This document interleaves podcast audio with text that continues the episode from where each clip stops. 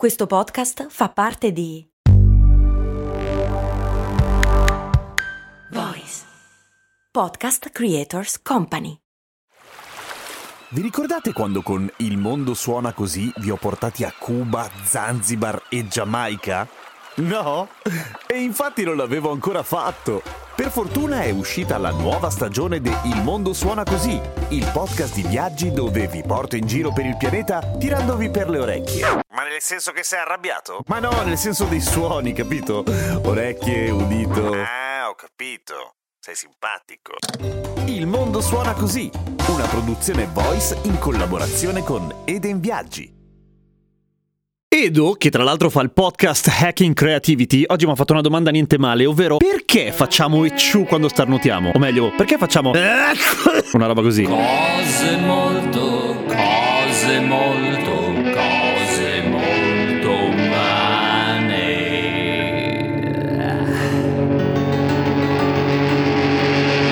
Primo pensiero, non ha senso. Dal punto di vista evolutivo una roba del genere, cioè fare molto rumore in modo incontrollato, in un momento random mentre sei a caccia, oppure circondato dalle nostre amiche tigri dai denti a sciabola, è una cagata, no? Vuol dire che nel migliore dei casi ti sei perso il pranzo e nei peggiori sei diventato tu il pranzo di qualcun altro. Soprattutto se teniamo conto che lo starnuto medio arriva fino a 90 decibel, mentre la conversazione media è a 60, e se vi ricordate la puntata sui decibel, e se non ve la ricordate andate a cercarla, sapete che 90 decibel non è un po' più di 60 decibel, è un bordello di più. Ma c'è una buona notizia: mettersi la mano davanti alla bocca quando si starnutisce, oltre a essere un ottimo metodo per evitare di sputazzare e scatarrare sugli astanti, soprattutto in questo periodo spargendo i tuoi germi schifosi, è anche un modo per abbattere di 10 decibel l'esplosione dello starnuto. E quindi, beh, per fortuna neanche in questo campo mancano le ricerche accademiche, fra cui una che piuttosto banalmente evidenzia come le persone sorde starnutiscano in modo silenzioso, o meglio, semplicemente accompagnando lo starnuto con il rumore del flusso dell'aria che viene espulso rapidamente dalle nostre vie aeree. E quello è fisica, ci sta. E quindi in pratica l'ecciù è un effetto sonoro che mettiamo in post noi, è assolutamente finto, un po' come le macchine elettriche che fanno rumore per evitare di investire la gente. È un suono non necessario, tant'è che in giro per il mondo lo starnuto è diverso, è come aia, anche aia cambia di paese in paese, anche questa è una cosa interessante che prima o poi dobbiamo raccontare. Ma per esempio ecciù, acciù o accim o accium,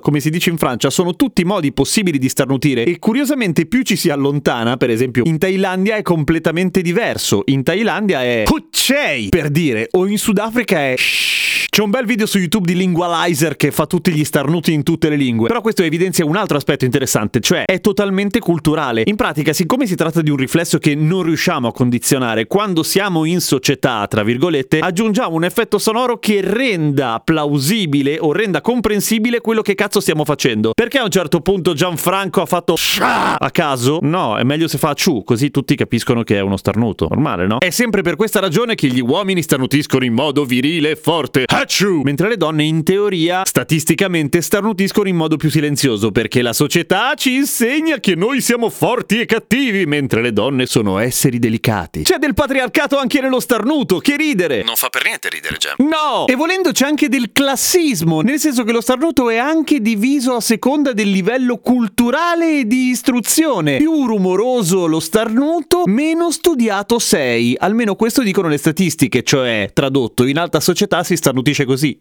L'importante però da un punto di vista medico o semplicemente fisiologico è: non cercate di trattenere gli starnuti, perché non fa bene. Cioè, se senti questa forza dentro devi esprimerti. Ci sono dei casi in cui ci si è fatti molto male, sono molto rari, però esiste. Cioè, se tu nel momento in cui stai per starnutire, per cui stai per espellere a grande velocità dell'aria dal tuo naso e dalla tua bocca, ti tappi naso e bocca, rischi di fratturarti le ossa della gola. E c'è anche chi si è perforato la laringe. Non fate a casa, perché non vale la pena, starnutite. Ma c'è anche un'altra teoria scientifica, che in realtà si faccia acciù, cioè si accompagni con un effetto sonoro lo starnuto per coprire il rumore delle puzzette che potreste lasciare andare nel momento in cui starnutite. Questa cagata te la sei appena inventata, vero? Si capisce? Sì, è una cagata, scusate. Seguitemi su Instagram, Radio Kesten. A domani con cose molto umane.